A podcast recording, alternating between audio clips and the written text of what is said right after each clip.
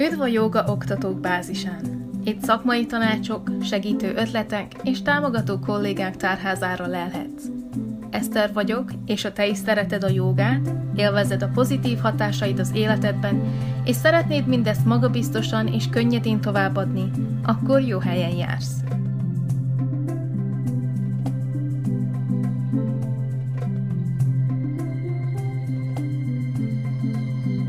Sziasztok, remélem, hogy jól vagytok. Lassan a tavasz felénél járunk. Remélhetőleg a vírus csúcsán is lassan túl leszünk, úgy érzem, hogy már itt az ideje, de abban hálát adhatunk, és remélhetőleg meg is marad, hogy egészségesek vagyunk, és minden rendben van velünk, és igyekszünk helyesen cselekedni ebben az időszakban. Itt mi épp az ősz közepén vagyunk, így egyre többször esik az eső, pár napja nagyon nagy szélviharok zörgették a házat, és az ablakait is, és hol esik, hol nem esik, tehát egy kicsit ilyen felemás időben vagyunk. Viszont úgy érzem, hogy Magyarországon pont most kezd ugye kisütni a nap, szépen nyílnak a virágok, itt a tavasz, és nem sokára be is lépünk a nyárba, ami szerintem nagyon durva. Nem bírom felfogni, hogy ez a 2020, azt gondoltam az év, vagy az életem legjobb éve lenne, és eléggé lassan kezdődik meg így össze-vissza kuszán. Na mindegy. A mai témát már valószínűleg kitalálhattátok a címből, viszont szeretném elkerülni a felborzolt szemöldököket, és légy szíves, hallgassatok végig, mert szerintem nagyon is a jogával kapcsolatos. Ugye nem tudom mindenkinek a saját útját a jogához, valamint a most kicsit fontosabb jogaoktatáshoz, hiszen én jogaoktatókhoz beszélek inkább, na, nem pereg a nyelvem. De úgy hiszem, hogy van egy átlagkép, hogy ez mégis hogyan keletkezett, és mivé lett az életünkben, már mint itt a jogával kapcsolatos kalandunk, vagy tanításunk, vagy felfedezésünk, arról beszélek éppen.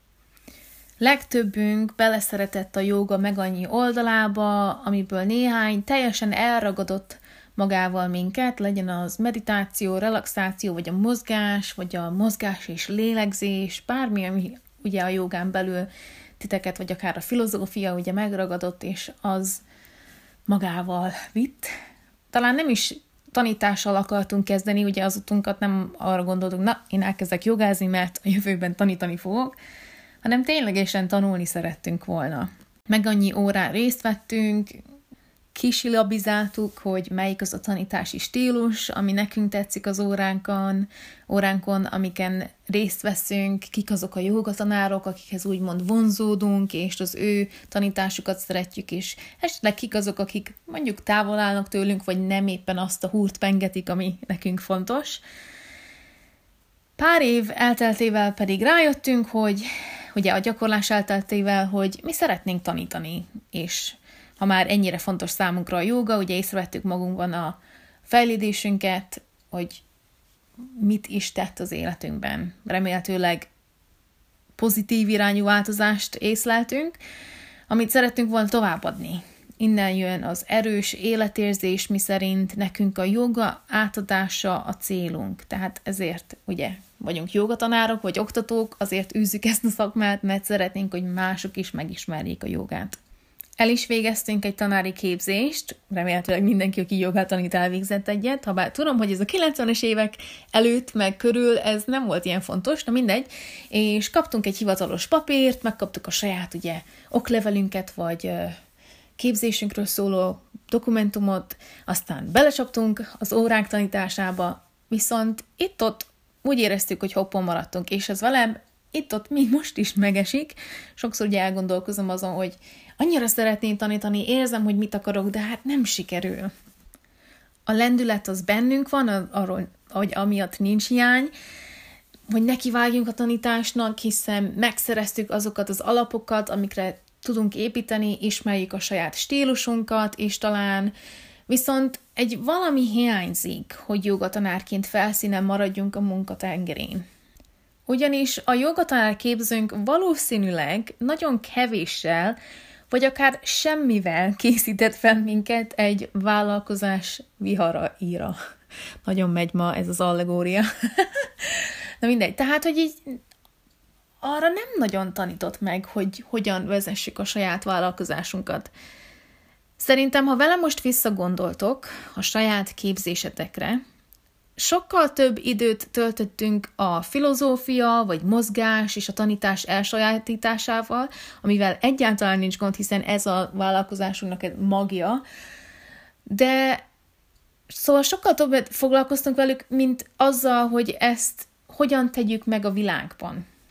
Az én saját tréningemen is csak annyi jött szóba, vagy csak az jött szóba, hogy biztosítanom kell magamat, amint elkezdek tanítani. Most én egyáltalán nem akarom lehúrogni a joga oktató képzéseket, hiszen nélkülök én sem lennék jogatanár, és ugye talán annyit el is mondtak, hogy milyen lehetőségeink vannak, mint képzett oktató, ugye taníthatunk magánórákat, szervezhetünk workshopokat, vagy táborokat, akár nekiugorhatunk egy stúdiónak is, viszont mégis ezt hogyan tegyük meg, az teljesen a mi kezünkben van. Itt már nem fog a saját tanárunk ezzel segíteni, az, aki ugye végigvitt minket az oktatáson, vagy a oktatási kurzuson, ők nem fognak utána segíteni abban, hogy na, itt van ez a kis segítség, vagy segítőcsomag, és hogyha ezeket a lépéseket megteszed, akkor el tudod indítani az óráidat. Természetesen megértem, hogy megeshet, hogy nem erre kell fókuszálni egy képzésen, hiszen sokkal fontosabb az mondjuk, hogy ne olyan pozíciókat tanuljunk, vagy esetleg ne legyen tökéletes a tudásunk, és esetleg a mi óránkon valaki megsérül, vagy ellenszenvessé tesszük ugye az órákat, vagy akár beszéljünk itt a um, szexuális zaklatásról, és ugye arról is kell tanulni, stb. Igaz, arról sem volt sok tanításunk, de hogy ilyen ugye vannak oldalai, amik fontosabbak, Viszont nekem erről az jut eszembe, amikor először nekiültem a saját adóbevallásomat kitölteni. Hogyha le akarom festeni, hogy mégis mi történt, akkor volt ott hisztéria, idegesség, mm, düroham, sírás bőven, és társai. Még azt is elképzeltem, hogy inkább ülök a sitten, mint hogy én ezt kitöltsem, hiszen az a rengeteg stressz, ami az adóbevallással együtt jár. Viszont milyen jó, hogy tudom a négyfokú egyenlet művéletét, nem? Sokkal jobb lett volna, ha mondjuk a középiskolában vagy gimnáziumban legalább egy hetet arra szántunk volna, hogy megtanulunk ilyen alapvető dolgokat, ugye nem csak itt az adóbevallásról beszélek, de mondjuk, hogy nyissuk bankszámlát, vagy befizetni a csekkeket, esetleg hitelfelvétel, ilyesmi, kamat, minden, ami fontos az életben. Oké, okay, lehet, hogy ez a szülők felelőssége, de ők túl elfoglaltak voltak a saját adóbevallásukkal, és azzal a hisztériával, amit ők végigfutottak az életükben. Pontosan ugyanígy érzek arról, hogy miért nem tudunk arról többet beszélni, vagy egy kicsit mélyebben beszélni, hogy hogyan is lehet egy jogatanárként vállalkozást indítani. Hogy ez miért nem magja, vagy egy legalább nagyobb része a joga tanító képzésnek, és tudom, hogy léteznek olyan joga tanárképzések, ahol ez egy ilyen külön tantétel, vagy része a tanulásnak, ami tök jó, de én azt érzem, és azt hallom vissza, és azt tapasztaltam, hogy inkább a másik ugye a fontos, mert ugye annyi mindenbe próbálunk bele sűríteni egy csomó mindent, ez nem úgy van, mint régen, hogy valaki éveken keresztül úgymond egy ilyen árnyék tanoncként követett egy tanárt, és tőle megtanulta ezeket a mély bölcsességeket, stb., hanem ugye most már azért vannak ezek 200, 300, 500 órás különböző jogatanítások, vagy joga kurzusok, mert nincs időnk arra, hogy most két évet, meg tíz évet valakit kövessünk, hanem mi az a minimum, ami engem egy úgymond szakmabelivé képezhet. És ugye ez meg, megadtunk neki egy számot. Biztos vannak köztünk olyanok is, és ezzel tényleg megint nincs semmi probléma, akik talán megelégednek azzal, hogy más stúdiójában vagy fitnesstermekben dolgoznak, de az is lehet, hogy szimplán néha nem merünk váltani, mert nem tudjuk, hogy hogyan kéne. Hogyan kéne hogy a saját lábunkon megállni. Pedig ezt jogatanárokként tudhatnánk, hogy a talpaink mind a négy csücskét lenyomjuk. Pontosan ezért gondoltam, hogy egy kicsit többet foglalkozok a podcasten azzal, hogy hogyan futtassuk a vállalkozásunkat, mint bármely más jogával kapcsolatos segítség. Mert úgy érzem, hogy tudunk eleget keresni, meg találni a filozófiáról, akár még a testi mozdulatokról is, a légzés, a meditáció, relaxáció, mindenről van úgymond fenékig érő lehetőség, viszont erről nem találok sokat. Két dologgal szeretném hangsúlyozni, hogy nekem miért fontosak ezek a kezdettől. Az első az az, ha egy munkához kell egy biztosítás, ugye jogatanárként nekünk biztosítani kell magunkat, akkor számomra ez egy komoly, profi és hivatásos szakma. Hiszen gondoljunk bele, a legtöbb cégnek, amiknek ugye biztosításuk van, kell, hogy legyen valamilyen értéke is. A mi értékünk pedig abban van, amit az asztalra, vagy a piacra, vagy a matracra dobunk. Mivel mi egy szolgáltatás nyújtó szakma vagyunk, tehát itt nem egy fizikai termékről van szó, hanem ugye egy, egy szolgáltatásról, egy tudásról, ezért kell, hogy tranzakciót is vezessünk minden, minden egyes vételnél. Egy olyan üzletet nem tudná felsorolni, ha arra kérnélek, hogy mutass egy olyan vállalkozást vagy céget, ahol pénz vagy érték forog kockán, és ők nem biztosították magukat. Ha létezik is, akkor én azt a céget komolytalanként könyvelem el magamban.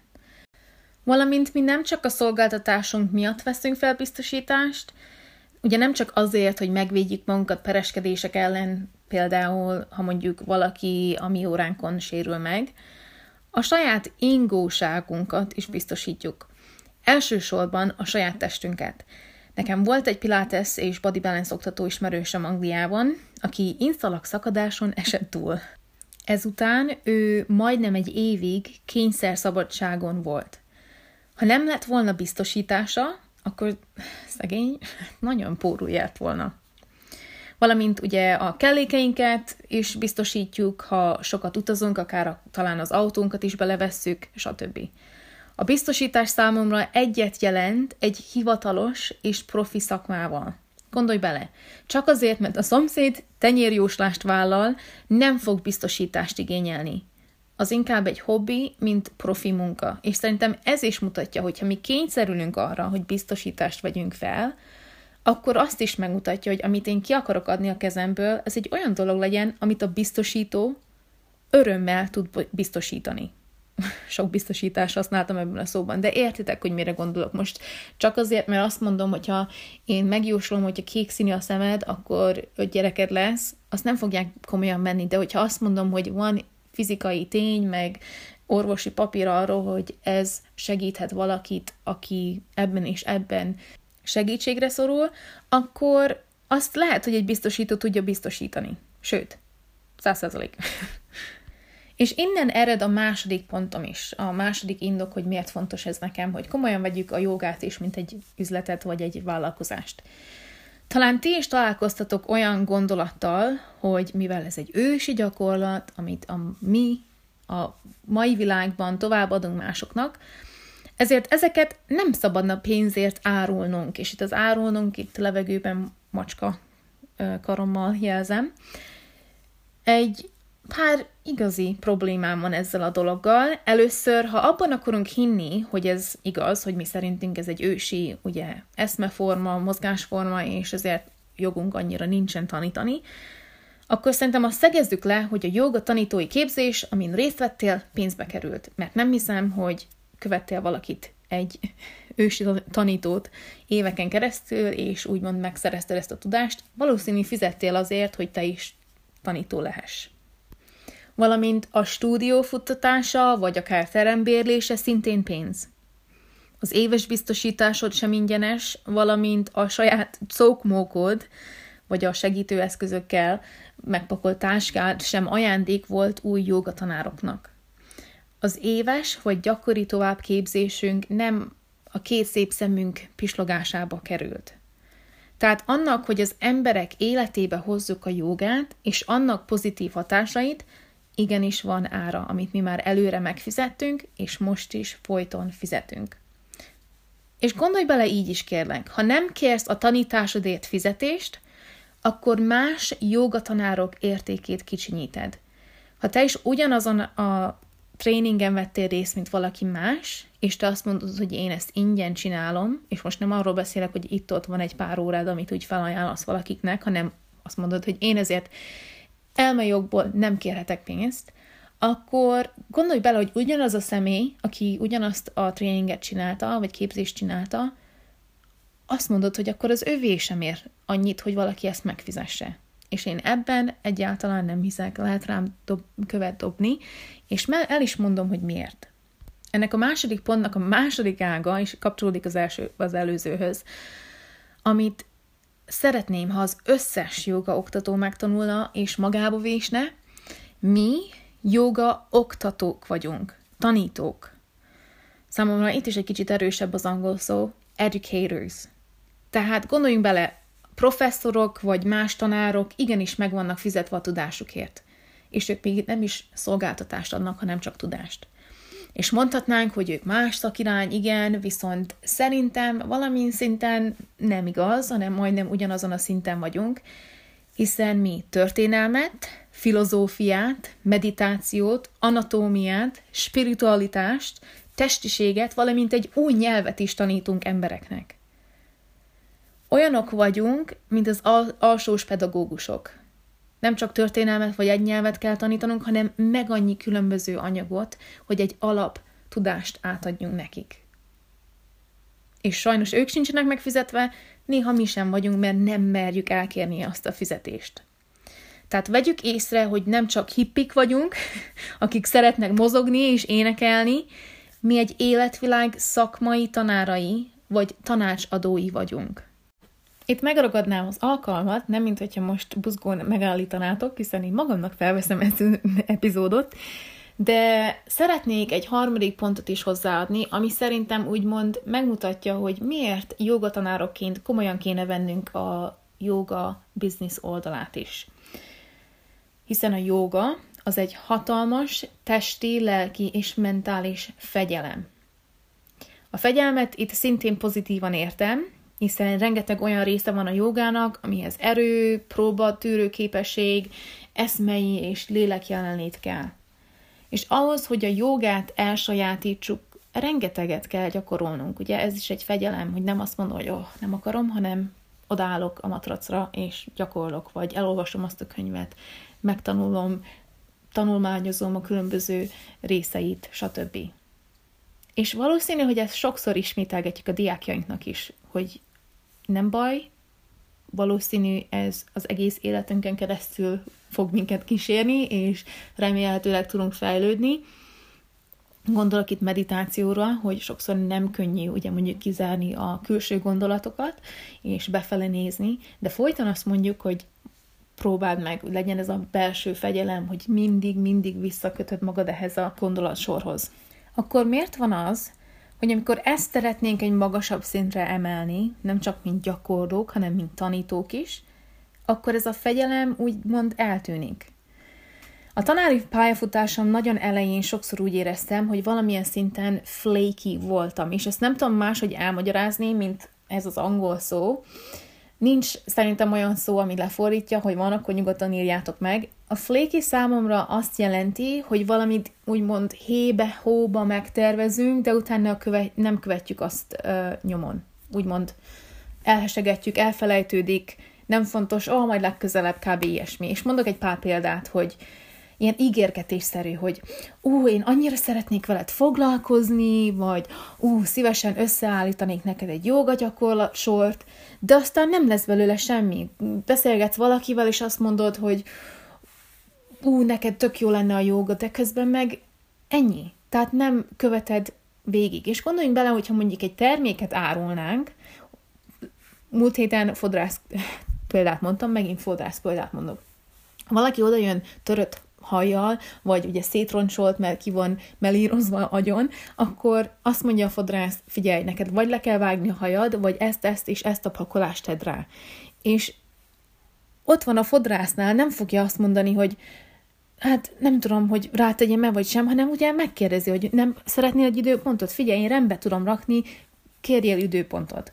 vagy ha már eleve ott vagy az időponton, akkor hogy ezt elmondja neked, és azt mondja, hogy tegyem rá, lehet, hogy extra 5000 forint lesz, vagy 3000, de tudok segíteni a helyzetedben, és én ezt csinálom, ezt javaslom, akkor tegyük is meg. Tehát nincs ez a nyomonkövetés.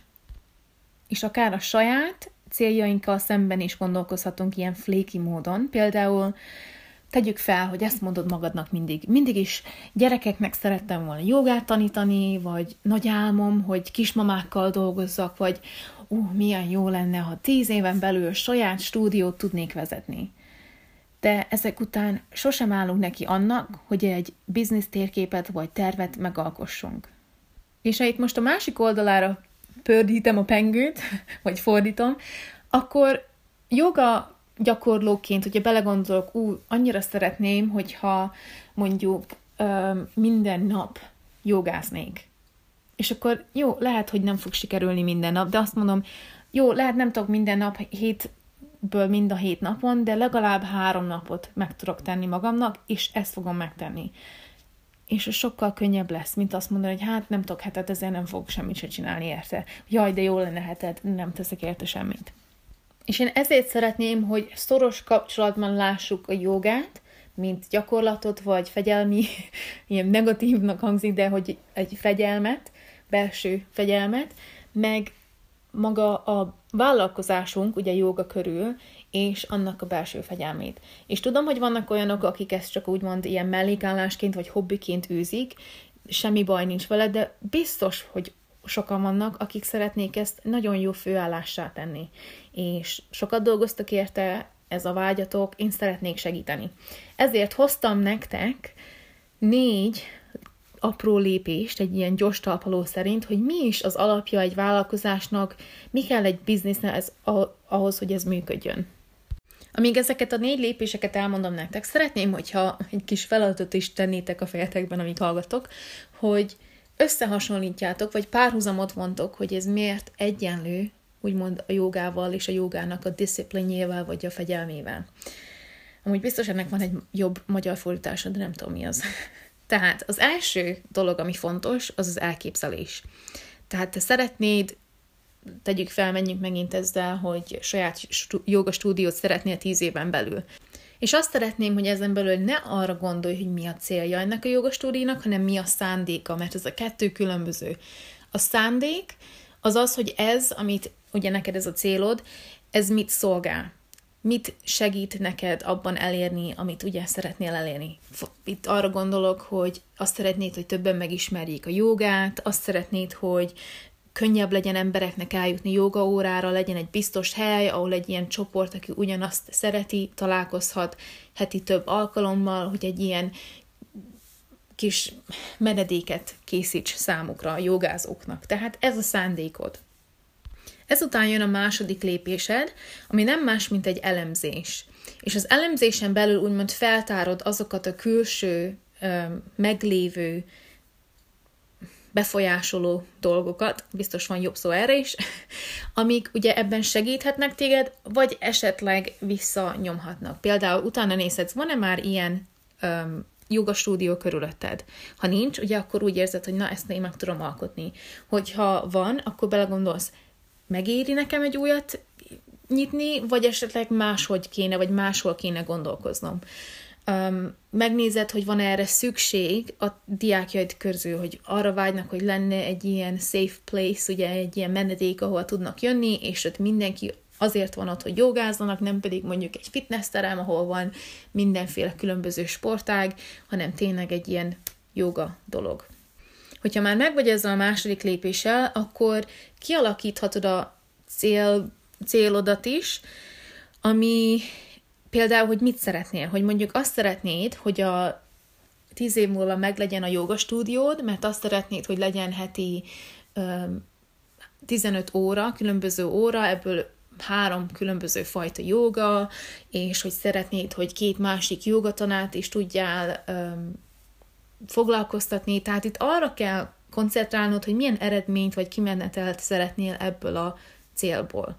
És itt muszáj, hogy úgymond nézd, vagy mérd az előrehaladásodat. Tehát itt nem is muszáj most mondjuk egyből a tíz évre gondolni, de azt mondod, hogy öt év múlva azt szeretnéd, hogy mondjuk minimum 5 órát tartsál, vagy minimum 15 órát tartsál különböző helyeken, és hogy felépíts egy így mond klientelt, ami követni fog téged. Most így félig utólag leszögezném, hogy ezek csak ilyen ötletek, most nem kigondoltam előre egy ilyen biznisz tervet, hanem ezek, amik eszembe jutnak így, hogy segítsem kicsit egy vizuálisabban elmagyarázni. De hát, hogyha meg vagy a harmadikkal, ami a célod, vagy a eredményed, akkor a negyedik az pedig a terv. Ugye itt nagyon fontos az, hogy legyen egy terved, hogy ezt hogy fogod elérni.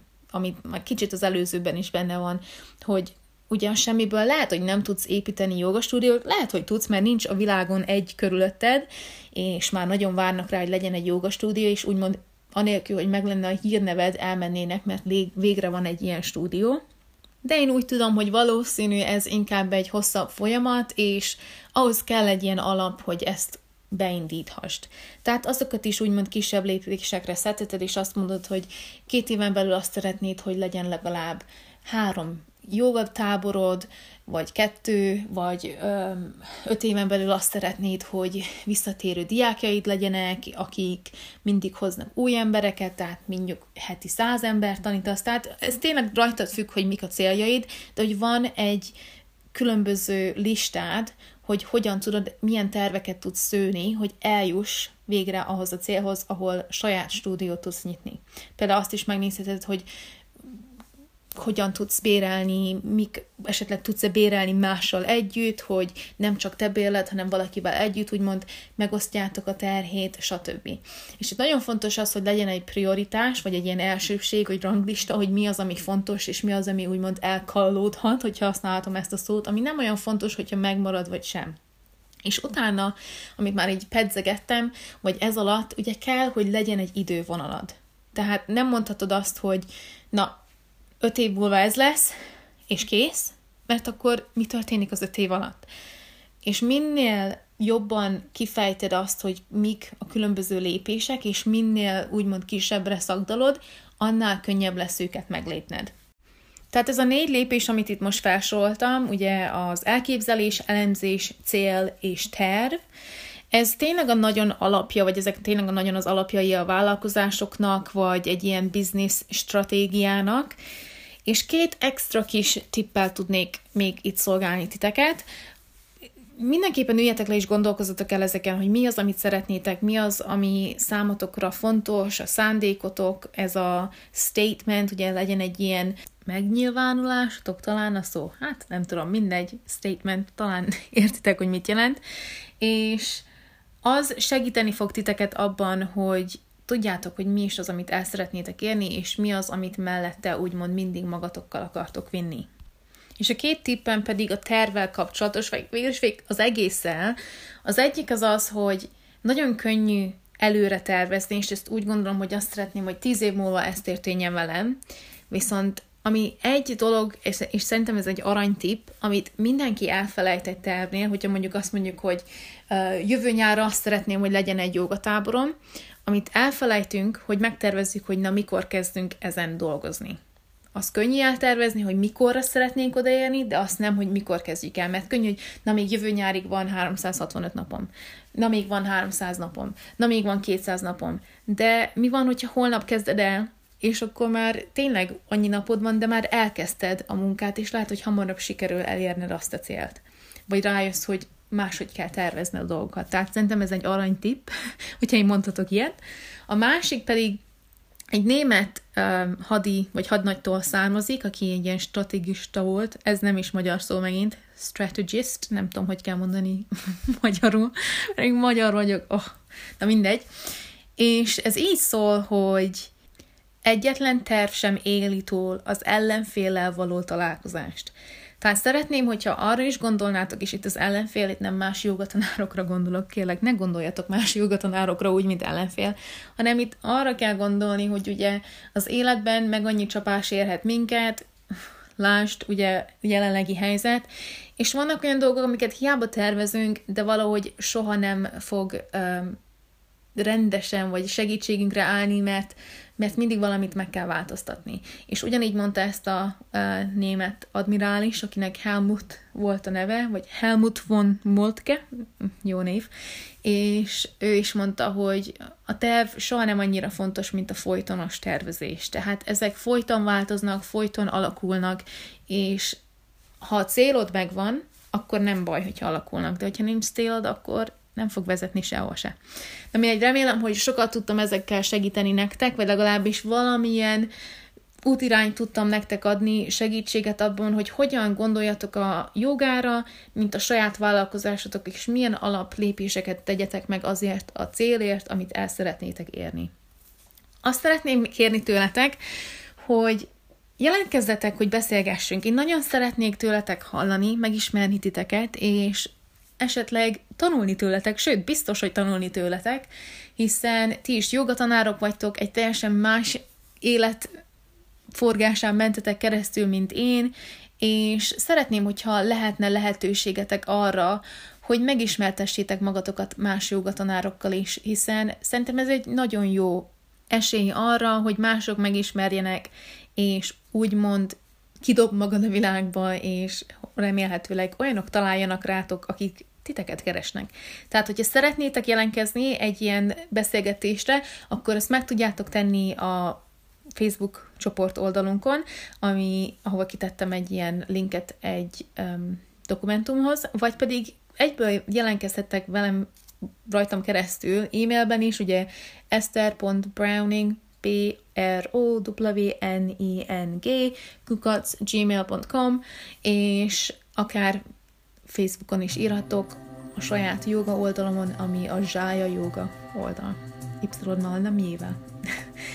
Remélem, hogy jól vagytok, vigyázzatok magatokra, élvezétek az életet, akármilyen keszekusza is ebben a pillanatban. Sziasztok!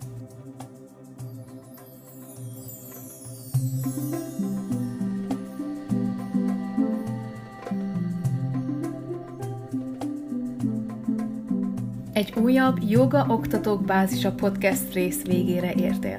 Ha tetszett ez az epizód, akkor kövess minket, vagy írj egy pár gondolatot és észrevételt bármelyik social media felületünkön. Valamint oszd meg a kedvenc részeid a barátaiddal és kollégáiddal, hogy még nagyobb legyen a bázisunk. A zenét és képet készítette Krisztián Máté, minden jog fenntartva a készítő Esther Browning által.